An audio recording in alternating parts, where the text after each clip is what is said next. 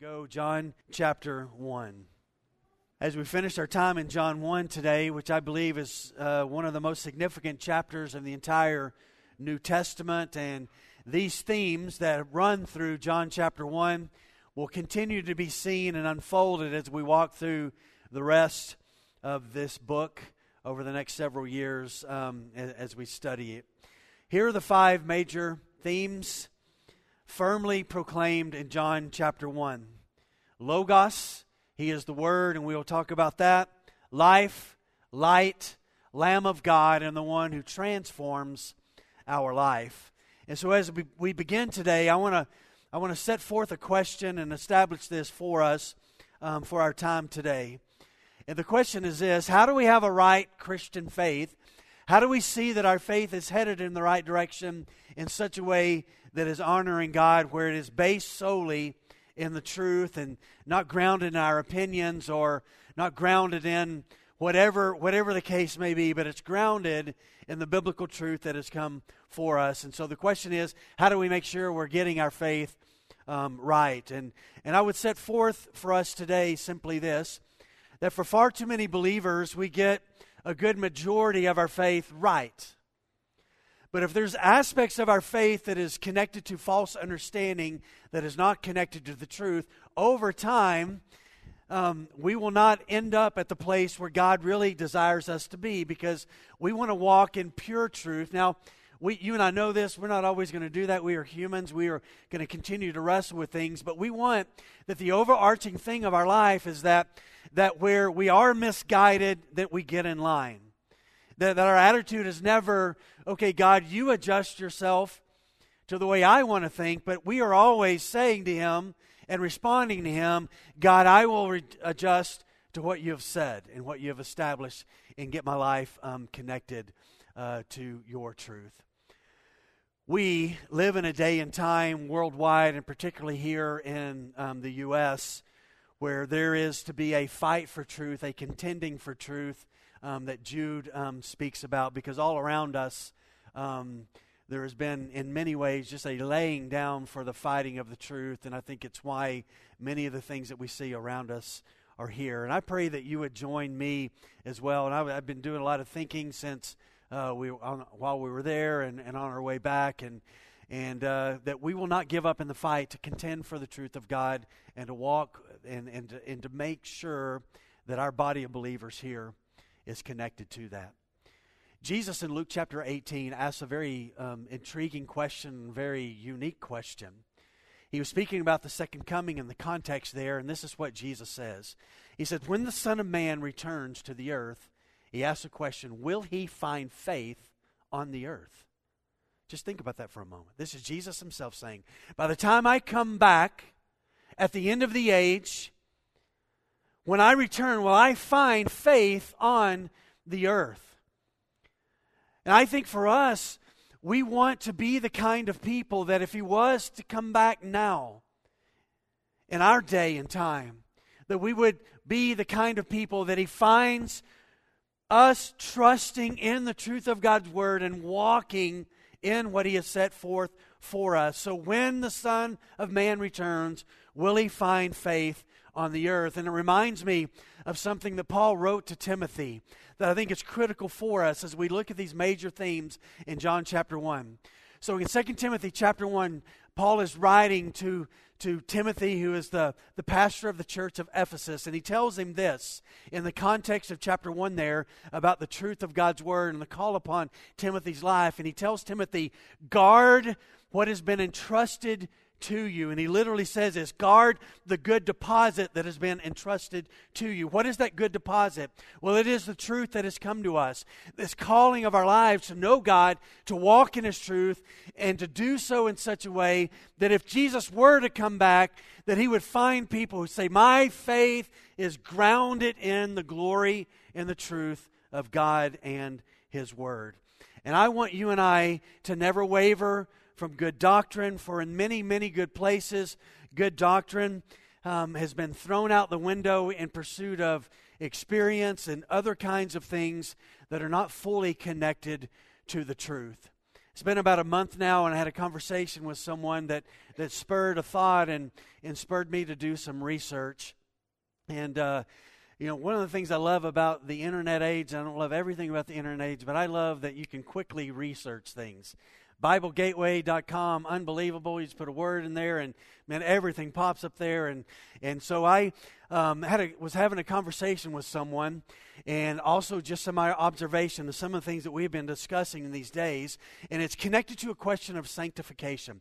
So once we come to know Christ and salvation, how do we move forward in sanctification and walk in such a way that honors God and that is connected to a biblical pathway that is set forth for us. And the, and the question is simply this Is Christian spiritual experience more important than knowing God? Which one helps us grow more in our relationship with God? And so I was having a conversation with someone about that, and you see this all around us.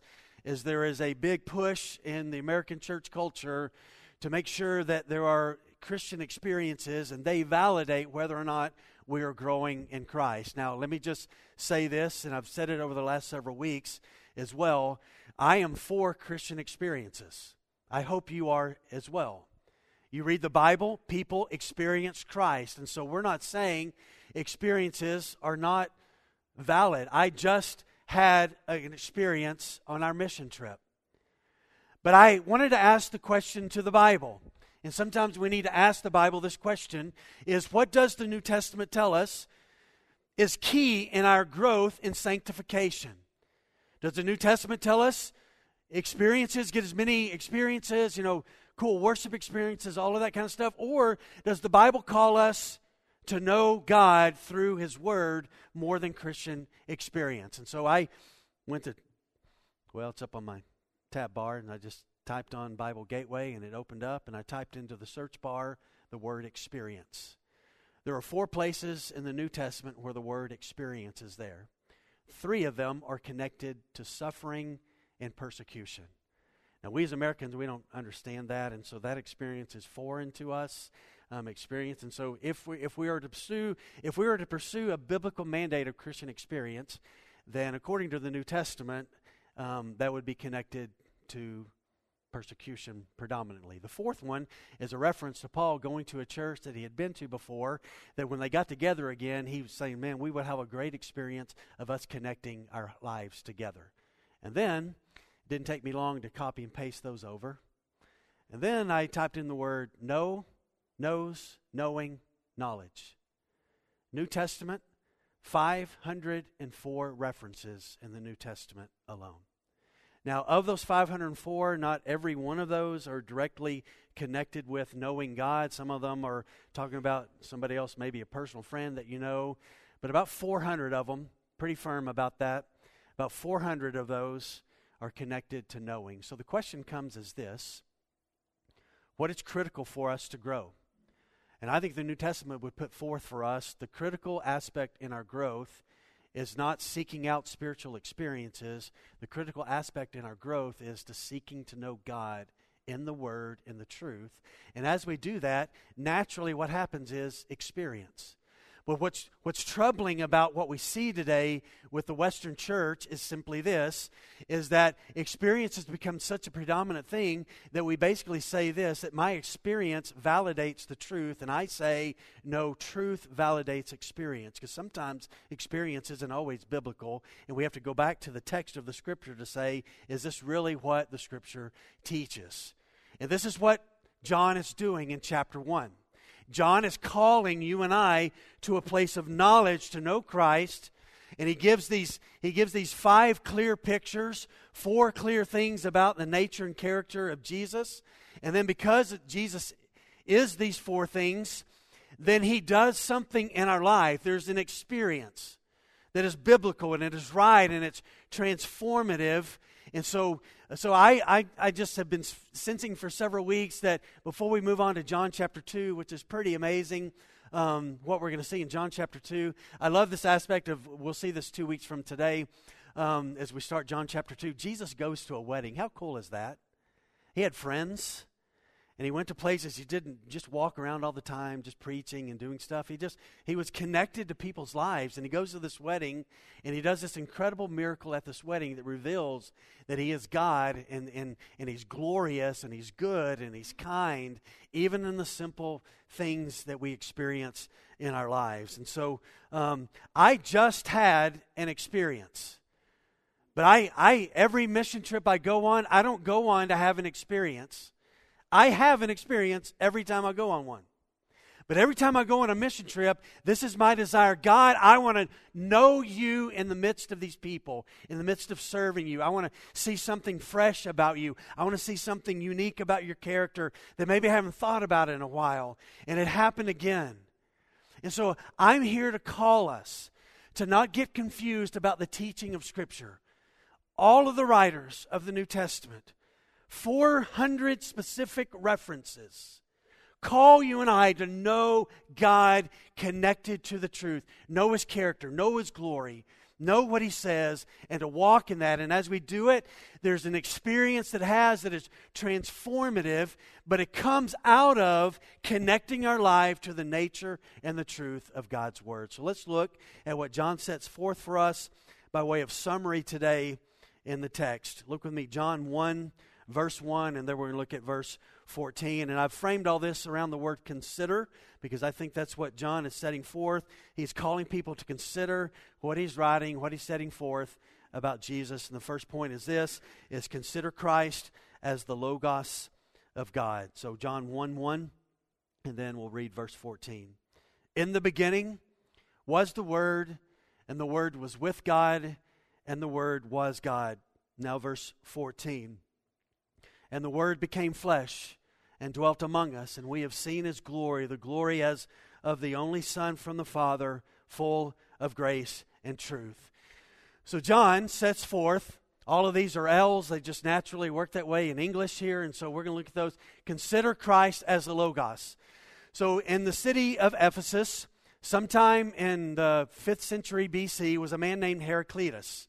And he began to develop this idea of the Logos, which said there was someone behind a reasoned person, an ordered person who set forth the way life works. And so one day, the, a, a thought spurred with him, and he simply this did this. He stuck his foot in a river, and then he stuck his foot back out, and he was, I guess, a very contemplative man. And then he stuck his foot back into the river and he began to think about it and he began to say this you know, each time that I step my foot back into what I think is the same place, same river, it's actually really not. There's new water. That water has already flowed through. This is new water now. I'm not stepping exactly what's there.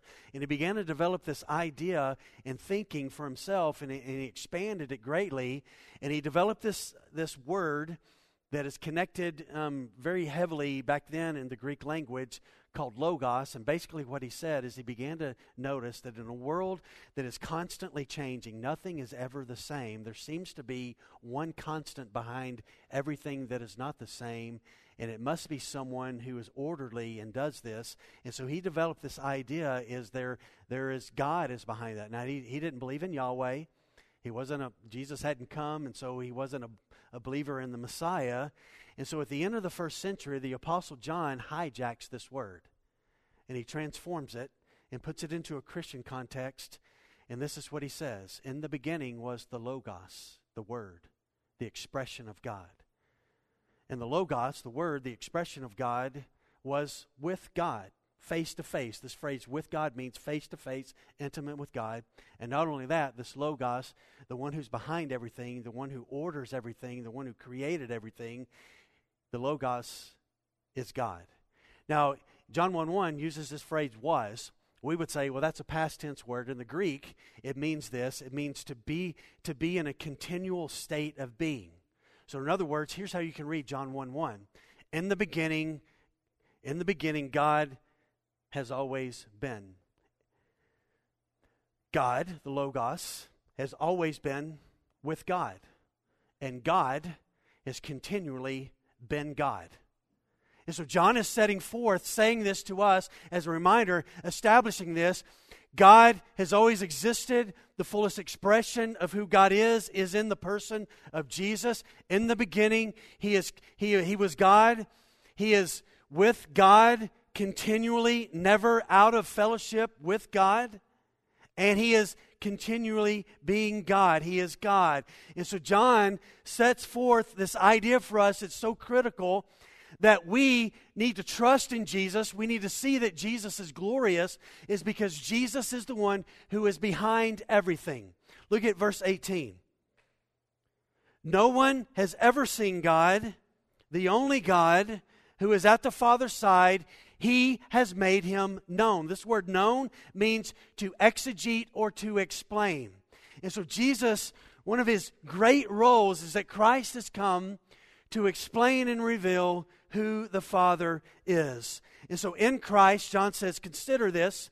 He is the one who is behind everything. He is the one in whom God clearly communicates His will. He is the one in whom God clearly communicates His thoughts to us. He is the one who clearly, most clearly, reveals who God is. And so, three things John sets forth He is pre existent, in the beginning, God. Not only in the beginning, God, but he is with God. And again, I said a while ago, this word means face to face, intimate. And so Jesus and the Father there together in relationship.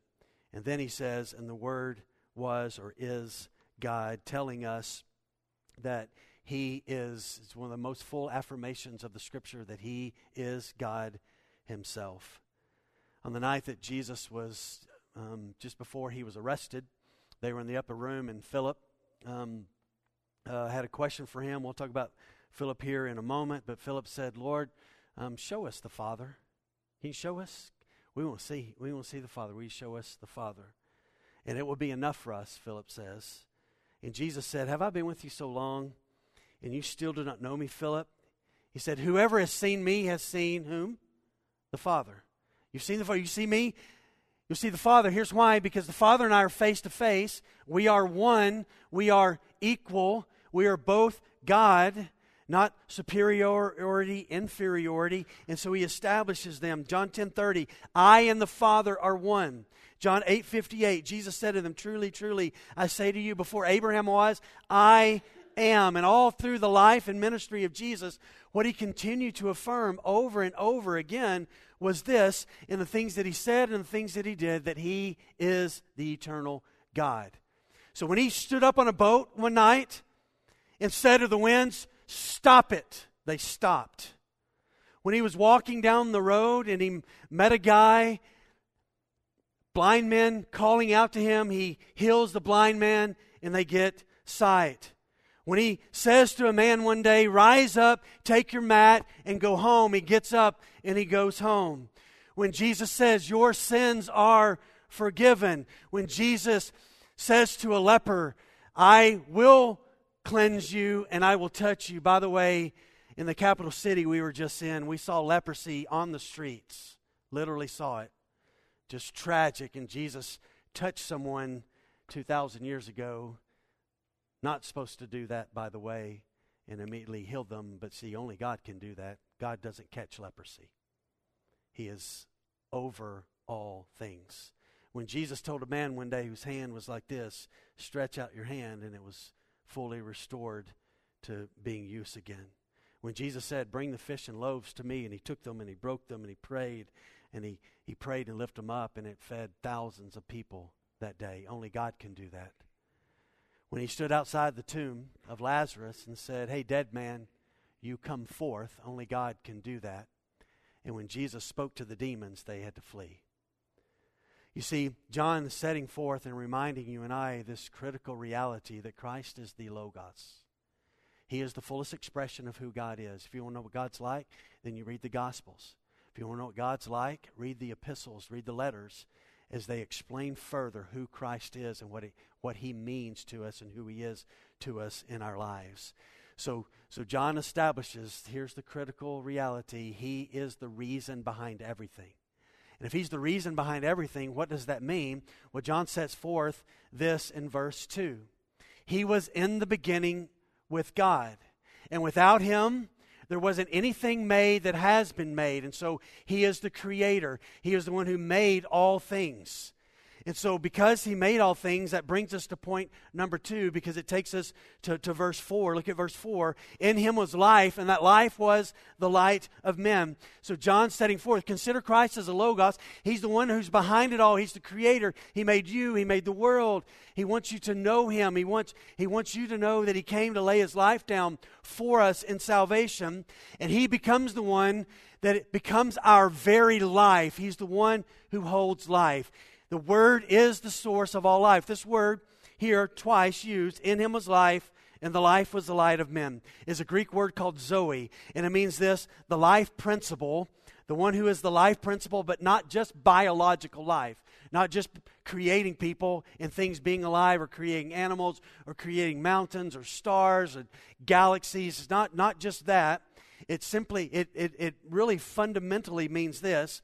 If, he is the essence of what true life is. If you want what true life is, then you have to know Jesus. And it goes beyond just a physical birth, it goes beyond breathing, heart beating, brain function. It becomes much, much deeper and greater than that. And this one who is life stepped into a world that was dead. And he stepped into a world that was spiritually dead for the purpose of bringing life to people so that they would come to faith in him. Listen to what Paul says Ephesians 2 1 following. And you were dead, you were dead in your trespasses and sins, in which you once walked, following the course of the world, following the prince of the power of the air, the spirit that is now at work in the sons of disobedience, among whom, I love this language, we all once walk. We used to be that way. We once lived that way in the passions of our flesh, where we carried out the passions and desires of the body and mind. And we were by nature, this was our nature, this was who we are, children of wrath, wrath like the rest of mankind. But you know what he did with people who were dead when he came? He brought them to life because he's the essence of life. There was a little boy who grew up on a farm, and he, his dad was a big farmer, and and uh, it was time for him. He had reached the age where he needed to start doing some stuff around the farm, and so Dad says, "Hey, we're going out to the chicken coop today, and you're going to come with me, and and uh, and I'm going to show you one last time how what we do to chickens to eat them, and uh, and so come out there with me, and and he holds the chicken up and cuts its neck off, and and this happened to me. I was eighth grade ag in Waco, Texas, and I, I wrung a chicken's neck. And that thing landed on the ground and started chasing me, and it didn't have a head. I'm holding the head in my hand, and that chicken is running, chasing me and, and all my people. And, and uh, man, that was, a, that was a freaky moment. But anyway, chickens do run with their heads cut off. They literally do that. And the boy was watching this chicken do that and said up to his dad, said to his dad, he said, Dad, look, that chicken's dead and he don't even know it. And I want to I want to say this to us today. You and I live in a world that is just spiritually dead and people all around us they have no idea that they're dead. They don't know it. And so they do the destructive things that they do because you know what? You know what destructive people do? They follow, here's what Paul says, they follow the prince of the power of the air. Who are they following? Satan. They're under his influence. The spirit that is now at work in the sons of disobedience, among whom we all once lived. What, what, did, what do spiritually dead people do? They follow the passions of the flesh, carrying out the desires of the body and the mind. And because they are that way, and because we used to be that way, we were objects of wrath to the Father. But praise His name the one who is the essence of life, came and laid his life down on an altar and he died for us. And because he conquered the grave, guess what? He calls people to salvation. He raises them from spiritual death, and life comes. Not just biological life, breathing. We're all breathing in here this morning. But real essence of life, God life. Again, sorry, most amazing thing ever. God lives inside of me. God lives inside of you. Is that not amazing today? He's inside of us. The life principle, the essence of life, the eternal Logos, the Word who spoke the world into existence, that one lives in us. So powerful is the moving of God to bring life to you and I, John says, consider this reality. In him was life, this creator God, and that life was the light of men. And he brings a life that is a, amazing. And here's what happens when spiritually dead people meet Jesus they come to life on the inside. When spiritually dead people meet Jesus, they move from death to life when spiritually dead people meet Jesus, everything comes new. Listen to John 5 24. Truly, truly, I say to you, whoever hears my word and believes him who sent me has, not hopes to, has eternal life. He does not come into judgment. No longer are we objects of wrath, but has passed from death to life. 2 Corinthians 5:17. Therefore if anyone is in Christ, he is a new creation, the old is past away. Behold, the new has come. So, the biblical, a biblical definition of life in Christ. Let me give you some passages. He is the source of eternal life. John 11, 25. Jesus said to her, I am the resurrection and the life. Whoever believes in me, though he die, yet shall he live. And everyone who lives and believes in me shall never die. Do you believe this? He asked. And she said to him, Yes, Lord, I believe that you are the Christ, the Son of God, who was coming into the world. So he's the source of eternal life. If you have the Son, you have life. 1 John 5 12, whoever has the Son has life. Whoever does not have the Son does not have life. Clear, straightforward. Well, what kind of life is it? Now, hear, hear my heart here. This was me a long time ago, junior in high school. Boy, I, I had some hang ups about Christ. And, and I didn't want to believe, and I fought it because I thought if I became a Christian, then God was going to bore my life to death. He was going to, he just wanted to take things, and he, man, I just got to act like all these other people around here. And that's what spiritually dead people think. They think that we Christians don't have life, we don't love life, we, we don't, you know, kiss our wives on the mouth, and we don't, you know, we, I mean, li- listen, we, we love life. We like to have fun. We play Christians play sports. Christians make money. Christians have integrity. And so there's this life that happens that's really cool. But I had a hang up about that and I didn't I didn't realize it. But I but let me remind you and I this morning. Jesus said this, John 10, the thief comes to steal, kill, and destroy, but I've come to do what? Give you life, but what kind of life? Abundant life abundant life. This word abundant in the Greek means this superior, extraordinary, surpassing, and an uncommon life. Real life flows out of Jesus. And so Jesus is the Logos. Because he is the Logos, he is the essence, he's the eternal one, he is the essence of true life. So those who know Jesus and have Jesus, they have true life. And so, all of this speaking from Jesus about obeying Him, following Him, who He is, is centered at this purpose that we would believe. Listen to what John said. It's the reason John wrote the Gospel of John. Now, Jesus did many other signs in the presence of the disciples, which are not written in this book, but these are written so that you may believe that Jesus is the Christ, the Son of God, and that by believing you may have life in His name. So John says, consider Christ as the Logos. He's the divine reason. He's the expression of God. You want to know what he's like? Look at the life of Jesus. He is the creator because he's the eternal one.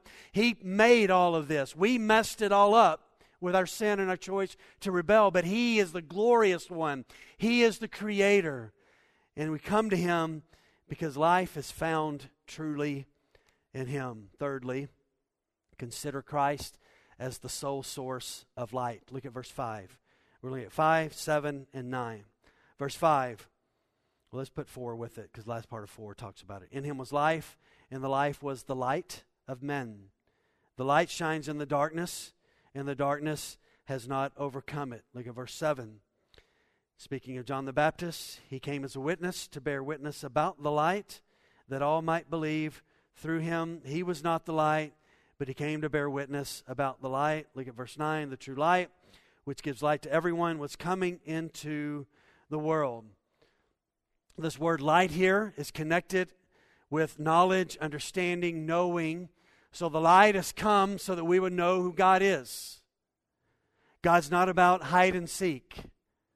He's about full revelation of himself. And so, so God has revealed himself in the person of Jesus.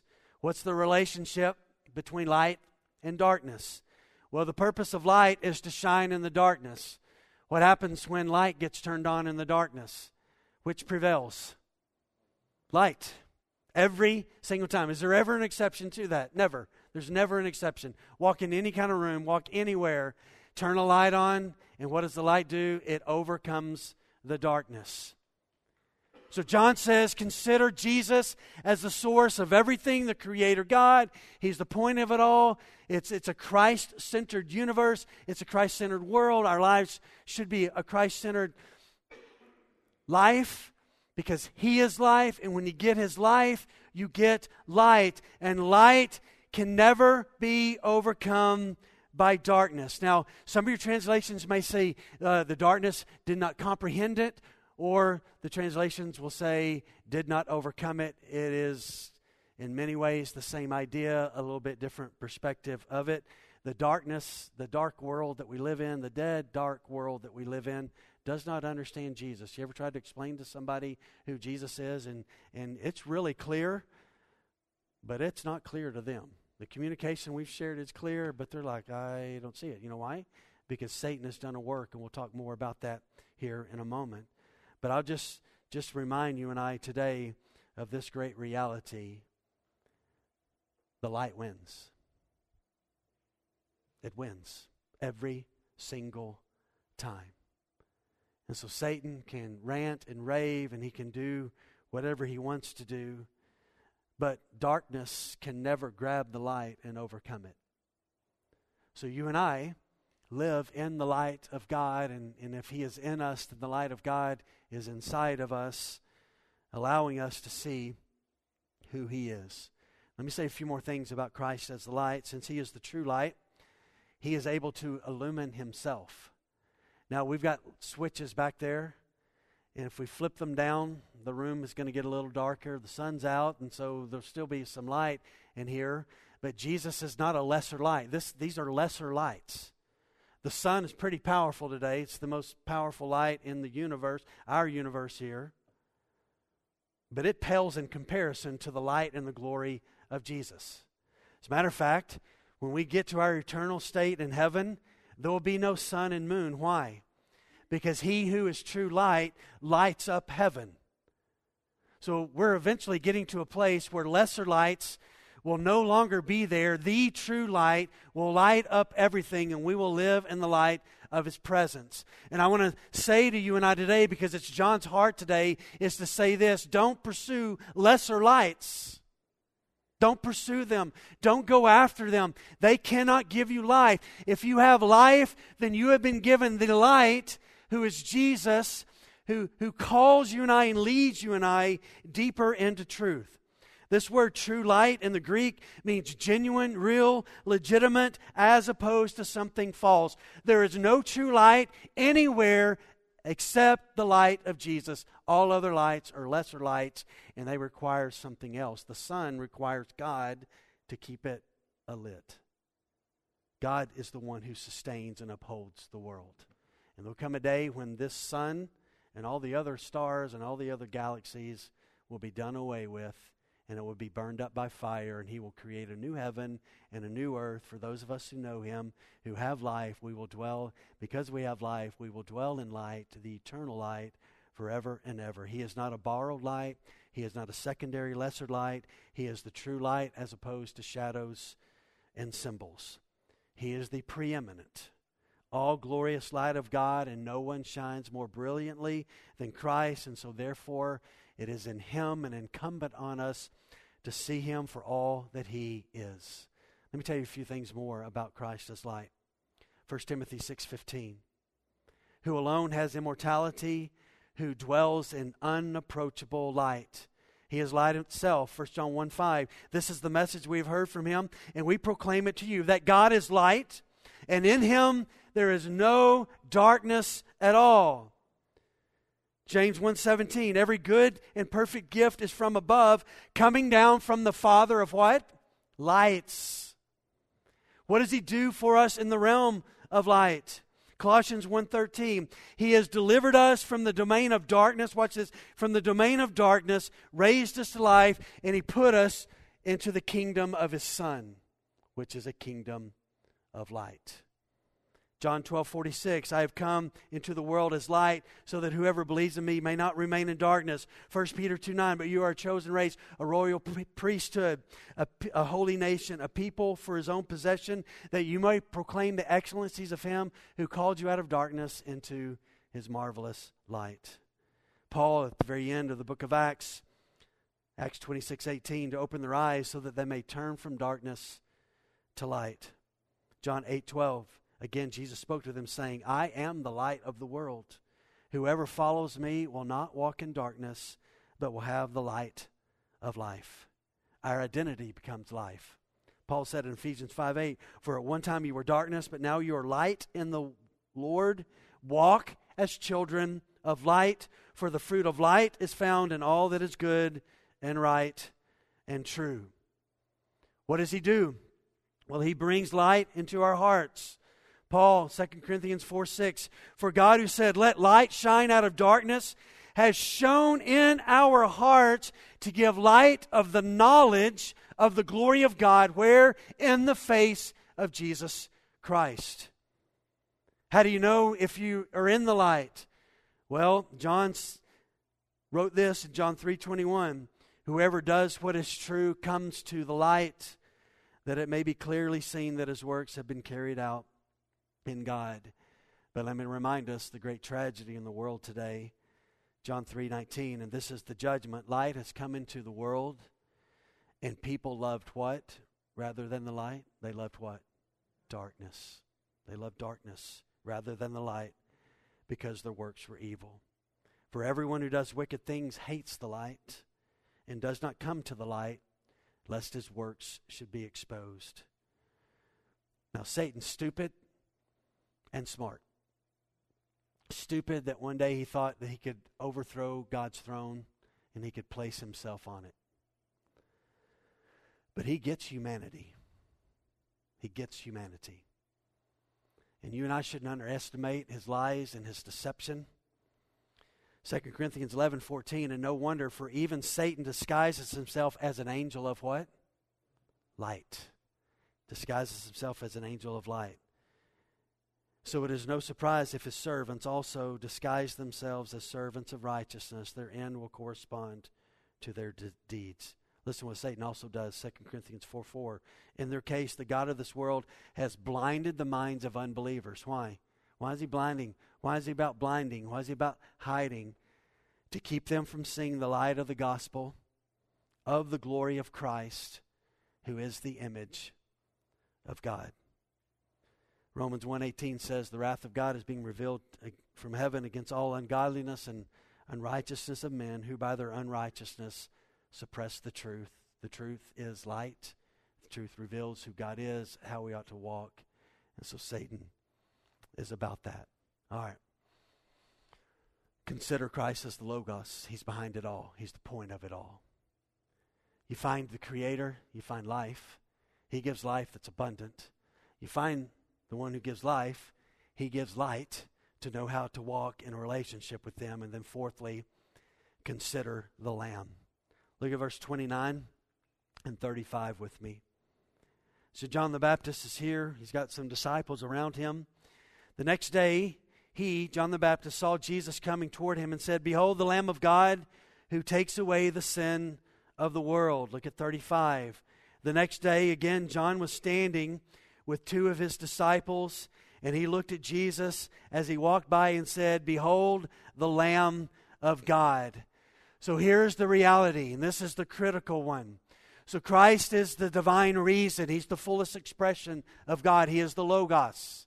He is the one who defines God fully for us. He exegetes God. He explains who the Father is. As creator, He is the author of the essence of life that is connected solely in Him. When you find Him, you get light. You don't live in darkness anymore, but we walk in light. And so he came for this purpose. Something had to happen because we had an issue called sin. We walked in darkness, it was our nature. We, we were hostile in mind, rebelling, rebelling against God. No one sought God. And so Jesus came to lay his life down to become the Lamb of God so that in his body on the altar of the cross, he would bear our sin, he would be buried, he would conquer the grave, and therefore now, as he calls people to him and faith is placed in him, as people believe in his name, he becomes the Savior because he's the one who was the Lamb of God. So let me make a few statements here about considering the Lamb. And the first one is this He is the Savior of sinners. So when John said, Behold the Lamb of God, he didn't say a Lamb of God. Behold the Lamb of God. And he is the Savior of sinners who came to rescue us. Secondly, he is the solution to man's sin problem. Man has a problem, it is sin. Jesus is the only solution to that problem. Listen to Romans 3 10 through 12. Paul is quoting Old Testament passage as it is written. Please hear this today. I just I just hear this sometimes and, and it's tragic to hear it. There is nobody good in this room today. There is nobody good in the world today. Nobody good. There's nobody good. There's only one who's good. Only one. And this talk somehow that we're good enough to earn heaven needs to be put in the grave and just done done with. We need to put it away. So here's what Paul writes, Romans 3:10, as it is written, none is righteous. No, not one. Verse 11, no one understands. No one understands. Well, I understand God. Somebody who, who doesn't know the Lord says, oh, I understand God. No, they don't. They don't. No one understands. Next, no one, no one seeks God. No one seeks God. Verse 12, all, all, everyone, not an exception, all have turned aside and all together have become worthless. And then listen to these words No one does good. No one does good. Not even one. So no one naturally seeks, no one naturally understands. So what did God do? He came here to do what? To seek. He came here to seek. He came here to call. He came to reveal himself. Now, there's some other places in Scripture that are really important to look at, and we'll see those here in just a moment. But you and I need to know that He is the great promise. He came to be the Savior of sinners, He is the solution to man's problem. No one was seeking Him, no one understood the gravity of the situation. No one did. No one did what was good. So we needed something very significant to happen. And it, and it could only happen if Jesus himself came. He is the only solution to man's problem. Narrow minded? Absolutely. Absolutely. Government can't fix our hearts. If so, how many governments have been in the history of the world? Every society crumbles. Money can't fix it. Fame can't fix it.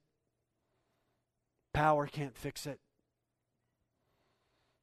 Good health can't fix it. Um, I don't know. We go on and on and on. Only He can fix it. And here's why He became the sacrifice for sin. Behold, the Lamb of God who takes away the sin of the world. Likely, a lamb lost its life in the Garden of Eden to cover the nakedness and shame of Adam and Eve. Genesis chapter 3 or Genesis chapter 4, Abel brings the lamb as the first sacrifice acceptable in the Bible. Genesis 22 8, a lamb is promised to Isaac so that um, as his father Abraham led him up to Mount Moriah. Exodus chapter 12, a lamb was given and slain so that the children of Israel could be protected that night. Le- Leviticus chapter 4, countless lambs throughout the history of Israel as sin offerings all through the centuries. Isaiah chapter 53, 4 through 6, the prophet Isaiah pictured the coming Messiah as a slain lamb. Mark 10, 45, John 18, 37, when Jesus came into this world, he came for the sole purpose of going to the cross for sin to be the Lamb of God.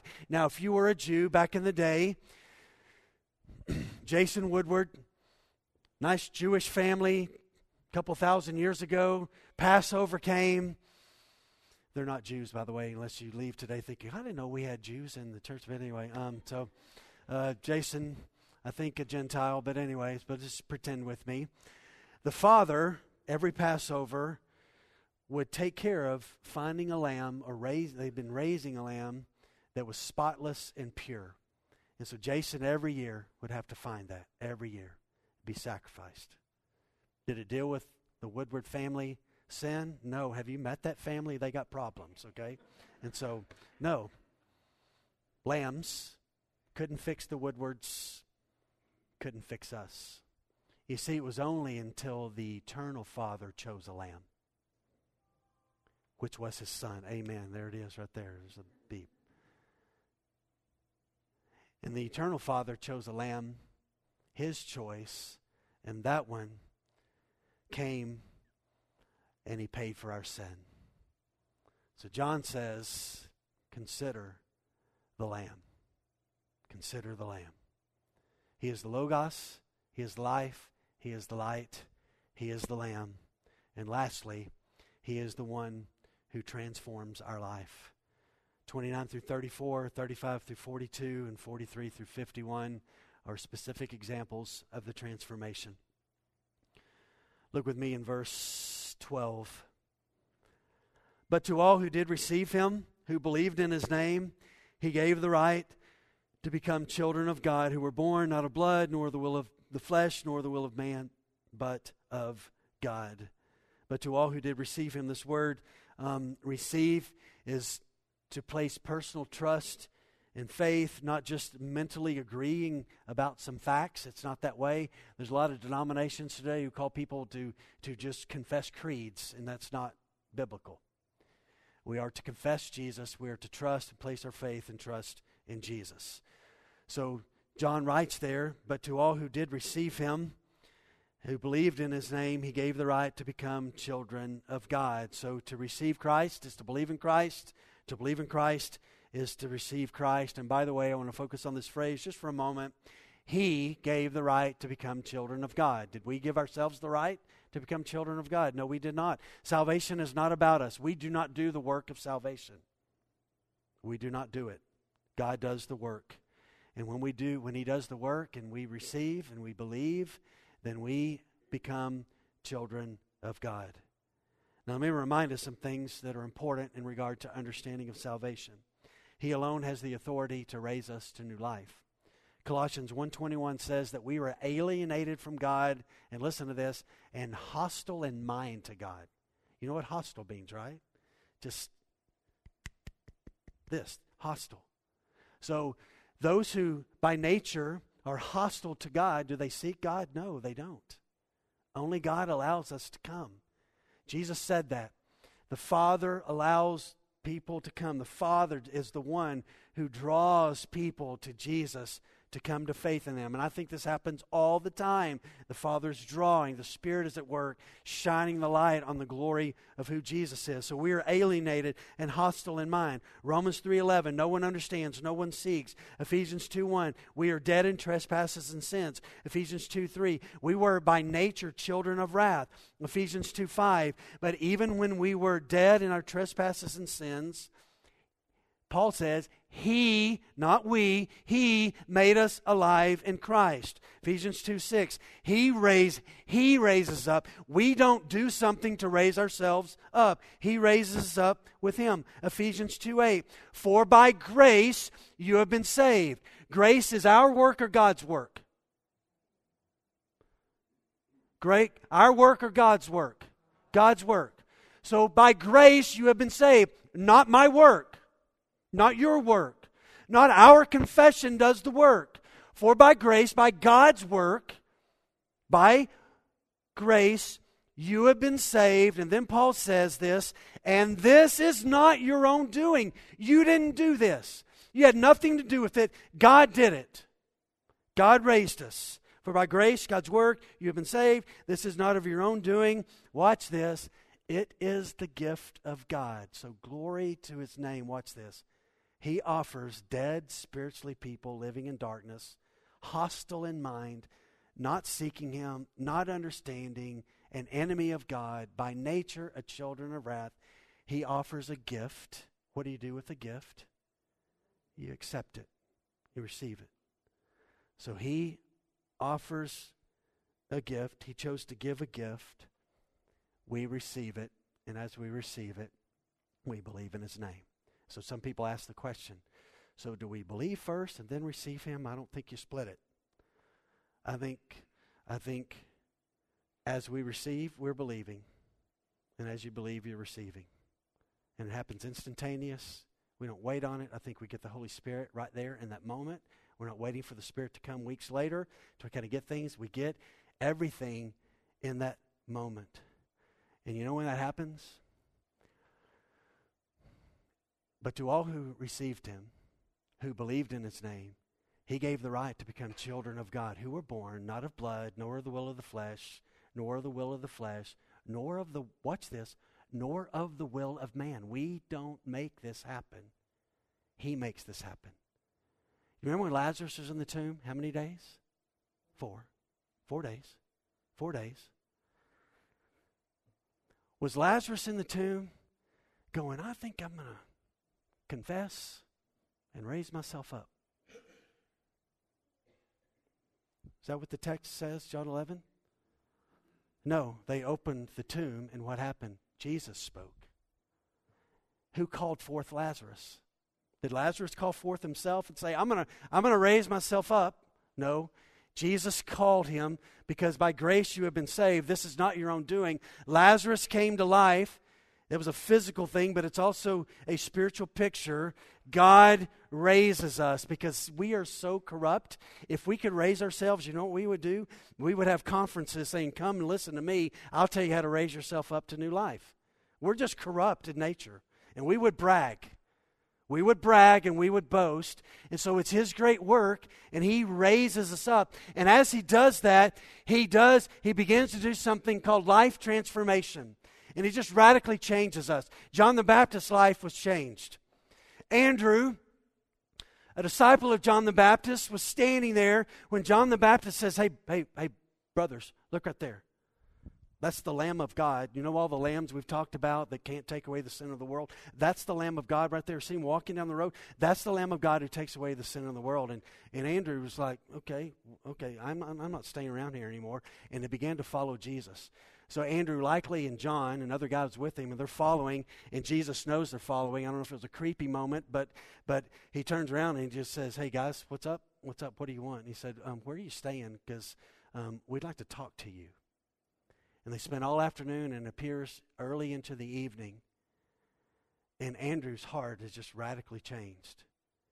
And I think Andrew began to think about something, and so Andrew's life has changed. And Andrew had a brother that was a burly fisherman, pretty rough, probably foul mouthed, big temper, loved to speak before he thought. And Andrew, it says in the text there, it appears it was very early in the morning and he couldn't wait until the morning. He went and woke his brother up and said, Peter, Peter, we found the Messiah. I've, I've been with the Messiah all day today. You got to come. And he brings Peter. So Andrew's been transformed, life transformation. He brings Peter, and as Peter's walking up, Jesus sees right through the burly man with a big mouth and says, I'm changing your name right now. You're not Simon anymore. You're the rock. And this one who made lots of mistakes and used his mouth on the day Jesus was crucified to say, I don't know him, 40 days later, 43 days later, 42 days later, stood up on the day of Pentecost, and thousands of people came to faith. You think God can't transform a life? Yeah, He can. Well, John, the other day says, Hey, there's the Lamb of God, and a guy named um, so these two guys do. And then another day, Jesus is walking and he finds a guy named Philip and he says, Hey, Philip, same one, John 14, 6, show us the Father. Here's how it begins with Philip. Jesus just comes along and says, Hey, follow me. And Philip leaves everything that he knows right there in that moment. He doesn't do this, Hey, um, you know, I, you know, I got to close my bank account, and you know, I've, I've got some, I got some stuff. Philip just leaves. Jesus says, "Follow me." Philip follows it appears in the text that Philip is a student of the scripture because Philip has a friend named Nathaniel. And after spending time with Jesus, John 145 says, Philip found Nathanael and said to him, We have found the one whom Moses and all the who found Moses in the law and also the prophets wrote, Jesus of Nazareth, the son of Joseph. Nathanael, you got to come see him. And it seems that, that Nathaniel was a reader of Scripture, and he got to spend, this must have been amazing for him. I talked about this a couple weeks ago. Can you imagine being a student of the Scripture, a Jewish student of the Scripture, and loving the Scripture, loving the Mo- Moses, loving the Psalms, loving the prophets who wrote about Jesus, and then meeting Jesus and spending the afternoon with him as he explains himself from the Scriptures? Well, Philip is so moved that he goes and finds his friend, Nathaniel, and Nathaniel's got a hang up. Nathaniel's got some prejudices, he's got some misconceived ideas about the Messiah, where the Messiah comes from. And so Philip says, Hey, come, I met this guy, he's the Messiah, he's Jesus of Nazareth. And Nathaniel says, Nothing comes good from Nazareth. It's kind of like people from Canada. You know, nothing good comes from Canada. You know? I mean, are you serious? You know? So, anyway, I made fun of the A Bears from Louisiana in the first service, but anyway, so. So Nathaniel thinks the Messiah can't come from Nazareth. That's one of the worst towns. Nobody vacations in Nazareth. Nobody wants to go there. Those are stick people. Those are backwards people. They love that they're swamp people, whatever you want to call them. You know, they're crazy. Well, Philip says, All right, Nathaniel, I get it. You got some hang ups, but come with me. And he brings Nathaniel to Jesus. And as Nathaniel comes into the presence of Jesus, Jesus says this Behold, an Israelite in whom there is no deceit. Now, Jesus, a couple verses later, says this um, Philip, you believe because I saw you where you were, and, and, uh, and angels descending on this ladder. He speaks about this Jacob's ladder thing that Jacob had this dream. And, and so as Nathaniel comes up, basically Jesus does a play on words and says, Behold, an Israelite in whom there is no Jacob. Jacob was a deceiver. Now, watch this. Nathaniel's in another city. Jesus has been with Philip. Nathaniel's been in another city. In those days, they used to everybody grew fig trees. They were huge, hot in Israel. You needed shade. Nathaniel's under the tree, and Jews used to meditate on the scripture under the fig tree. So here's Nathaniel in another city, meditating on Jacob's ladder in another city. Not speaking it out loud, he's meditating on the story. He comes walking up, and Jesus says, This, behold, an Israelite in whom there is no deceit. And Nathaniel's like, How do you know me? What, do you, what, what, what's the deal with you? Well, I saw you sitting on the fig tree. And then Nathaniel's like, What? You weren't there. I was in another place. And watch what Jesus does. I think that Nathaniel's meditating on Jacob's ladder, the angels descending, this bridge between heaven and earth. And Jesus says to him, Not only did I see you under the fig tree, I know what you were meditating on. And then I think Jesus is saying this to him I am the ladder. I am the bridge between heaven and earth. I'm the one who gives access to that. And Nathaniel, in that moment, just says, I give up. You're the king of Israel. You're the Son of God. And so John 1 is all about this. He's the Logos, who is the life, because he's the creator. He's the essence of life. When you get life, you get light. And then you and I must come to see that He's the Lamb of God who takes away the sin of the world, that He raises us to life, and, be, and in that life transformation, He changes us. Aren't you thankful in this room today that our, our past is littered with things that we're not proud of, but He's continuing to do the work? You know why I love this part? He who began a good work in you is faithful to complete the work. He doesn't just abandon us. And I believe that we persevere. I believe the true children of God persevere and they, they, they stumble along the way. We all do. But if we're His, we're His. We don't lose our salvation. We belong to Him. And our salvation is secure because He is Lord. He is the Lord of all. So this is John's heart. This is the theme of John 1, and these themes, again, will carry out through the rest of the book. All right, let's pray.